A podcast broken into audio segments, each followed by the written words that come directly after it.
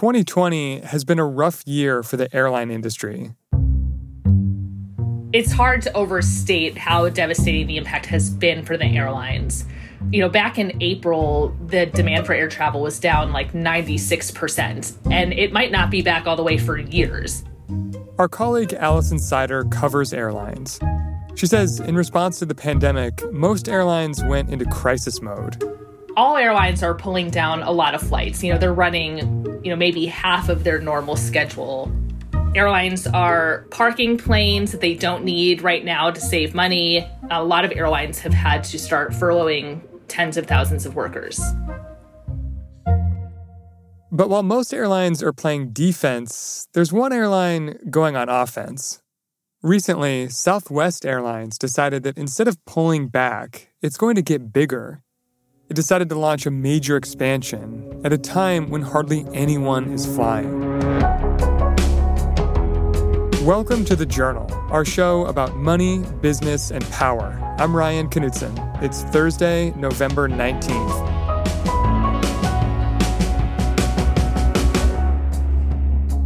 Coming up on the show, Southwest's big bet.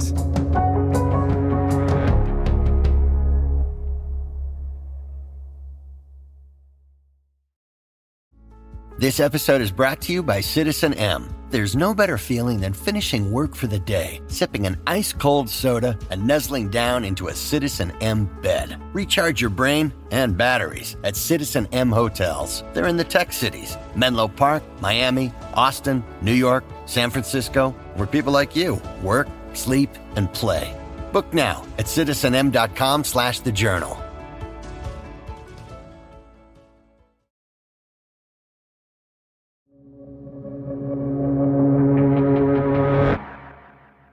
Southwest is an airline that's pretty much always made money, even when it was a small carrier operating in just one state. When Southwest got its start, it was all Texas airline. They basically, you know, they sketched out the original route map on a cocktail napkin. Three cities within Texas, Dallas, Houston, and San Antonio, the Texas Triangle. From there, they've really over the next several decades just become a national force. You know, in terms of number of passengers, they're the largest domestic carrier. Because of the steady growth, Southwest has made a profit for 47 straight years. That's almost unheard of in the airline business. But that streak might be about to end. After a terrible spring, Southwest was counting on travel to bounce back over the summer. They'd been sort of hoping there would be this summer rebound, that things would start to pick up and people would travel again. And for a little while, that seemed like it was the case. June saw bookings go up a lot. You know, the economy was starting to loosen up a little bit. Infection rates were falling. But it didn't last. In July, COVID infections started rising again, and Southwest had to cancel flights in August and September. The airline was losing millions of dollars a day just to stay open. You know, Southwest's daily cash burn rate was 12 million a day in the third quarter just to operate the airline which is actually lower than a lot of other airlines. They've trimmed that a little bit to $10 million a day, but it's still, you know, that's the big problem. Southwest needed a new plan, and it came down to two executives, Adam Decaire and Andrew Watterson, to try and figure that plan out.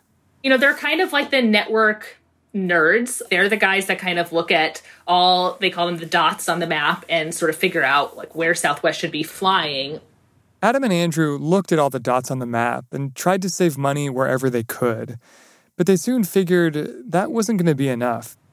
And Andrew told me they sort of realized there's really only so much you can do by cutting costs. You know, cutting costs is important, but it doesn't bring in any more revenue. And if you're not bringing in more revenue, you have to think about laying off workers and, you know, it gets pretty ugly pretty fast. So he started thinking, you know, what is the way that we could bring in more revenue? So Adam and Andrew went hunting for new ways to make money. And they put their ideas into a presentation to pitch Gary Kelly, Southwest CEO, at an important meeting in August. So there's a quarterly meeting at Southwest. It's called Stump the Chump. The name, I guess, is a reference that sort of it's um, a no holds barred kind of meeting where anything could be on the table. You know, Gary, the CEO, could ask any question, and it's really kind of a marathon day long meeting. Who's the chump in that scenario? Andrew Watterson says that he is the chump. Because he's got all the knowledge about the dots. Yes. So, what did Adam and Andrew pitch? They look at it and they say, how can we put our people and our equipment to work generating revenue for us? Let's look at where there might be kind of low hanging fruit, where there might be demand that we could go get a piece of you know, they describe it as, you know, focusing on breadth rather than depth. So instead of flying, you know, multiple flights a day into markets where they already know they're not filling the planes, the idea is to spread the planes over more cities so that even if those markets are also really depressed, there's new demand for Southwest potentially waiting for them. Their proposal was that even though demand for air travel was still historically low, Southwest should start flying to new airports. It sounds like a risky thing to do, but Adam and Andrew knew that Southwest had made bets like this before. And they started thinking back through the history of Southwest and what has worked for them in past downturns and, you know, the sort of their history of being opportunistic and, you know, thinking about how they could do that again. Why did they look to the history? I mean, Southwest, throughout its history, it has taken advantage of downturns when it has been on stronger footing financially than some of its competitors. Southwest moved into new cities after 9 11, and again after the financial crisis in 2009. Each time its competitors stumbled, Southwest would move in and scoop up gates and parking spots at new airports. That's how Southwest first got into Midway Airport in Chicago you know, they sort of got that position because another airline, uh, Midway Airlines, collapsed. And sort of the next day, a team of Southwest executives was there meeting with the mayor, negotiating to take over that spot. And that has happened time and again throughout Southwest history. You know, Nashville is another big airport for them, and that was once a hub for American, and they pulled back and Southwest swooped in. So this is something they've done over and over again, and it was really successful for them. So back to the present day. How did Southwest's CEO, how did their boss react to their proposal to expand? He saw an opportunity to do the same thing again. And he said it on the earnings call a few months later that he really is happy to be playing offense. So, with the CEO on board, Southwest got to work. Now, one of the biggest expansions in the company's history is starting to take shape. That's after the break.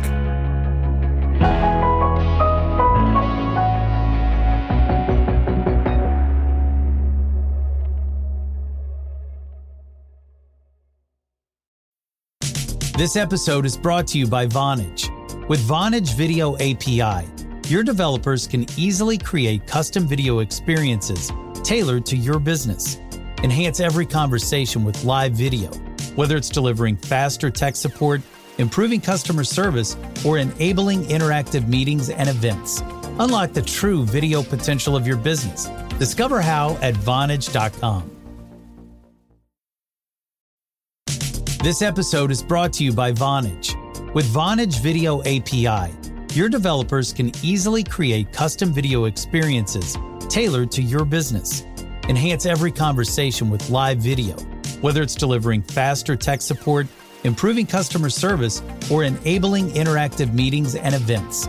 Unlock the true video potential of your business. Discover how at Vonage.com.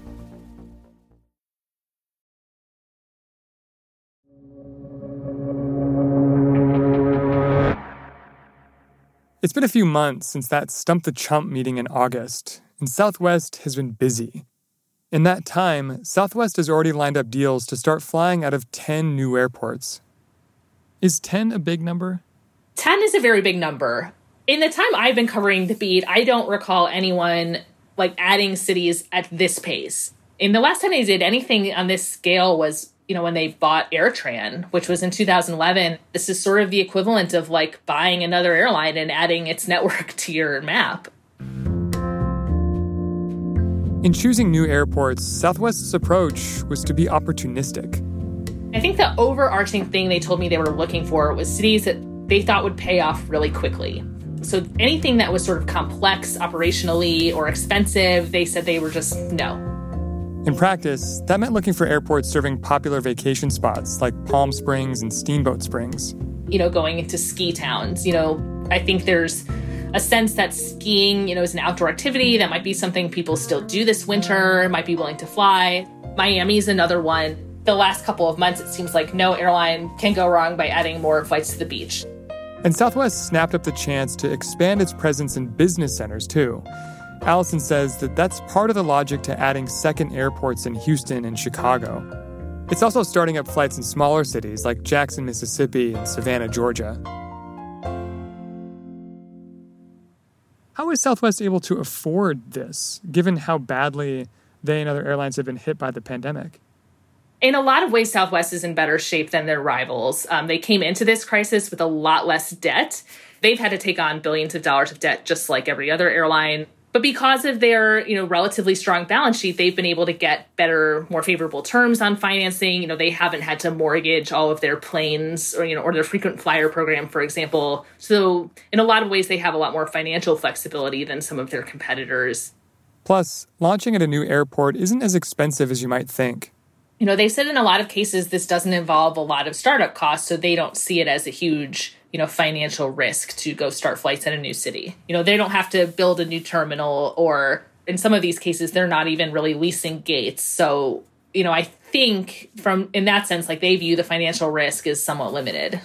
And if it doesn't work you can just move the plane somewhere else. So it's it's clear that southwest has potentially a lot to gain here but isn't this still a risky moment to be expanding especially when you're an airline that's losing money.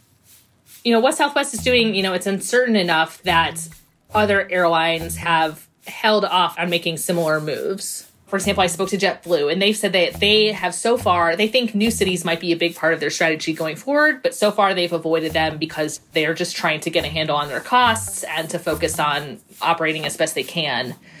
So there is that element of it. But I think Southwest has said, you know, from their perspective, they see the bigger risk as just sort of waiting and underutilizing their assets and, and losing people and not having these same opportunities when things start to pick up again.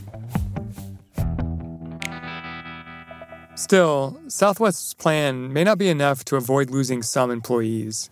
So Southwest is in, you know, pretty tense discussions with some of its unions right now. You know, it's told them you know, we're going to have to resort to furloughs for the first time ever if you don't accept pay cuts. You know, basically amounts to a 10% pay cut. And that's been very controversial among the unions, and they're fighting it. You know, however, Southwest's explanation of its strategy is that they're adding cities in order to save jobs. Gary Kelly had a message to employees, a video memo last week, and he said, This is how we're going to save jobs. We're adding cities to save jobs with very little we're going to generate revenue and put more people to work and you know this is going to position us for the long term. What if tourism and, and business travel takes longer to bounce back than southwest expects? Could this expansion plan backfire yeah, it's definitely possible that demand will not rebound, you know, in the timeline that airlines are hoping for. It's still really unclear sort of when these vaccines will be ready and when they'll be widely distributed and, you know, when people will sort of feel comfortable enough traveling, you know, in the levels that they used to. What will you be watching to see if this strategy works? And how soon do you think we'll know? I mean, I think one thing that will be really interesting to see is you know whether Southwest adds even more flights in some of these markets. They're going into O'Hare with an initial 20 flights a day and they're starting in February. I'll be really interested to see where they go from there. Do they end up exiting any markets? You know, if we see Southwest exit any of these new markets, I mean, that would obviously be very telling. If Southwest pulls it off, though, and it does work out for them, how do you think this expansion will change the broader landscape of the airline industry? You know, I think coming out of the pandemic, we could see a big realignment, you know, in the airline industry. We've got Southwest positioned to be a pretty strong competitor and a lot of other airlines that will be relatively weak potentially for the next couple of years. So, one of the things that we'll be looking to see is whether Southwest evolves to become more like some of these airlines it's been competing against for all these years or you know whether it kind of keeps its sort of disruptive underdog sensibility.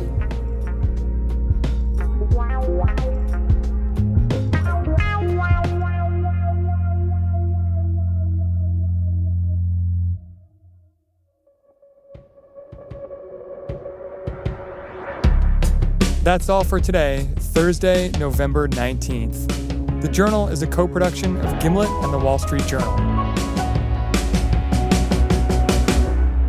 Thanks for listening. See you tomorrow.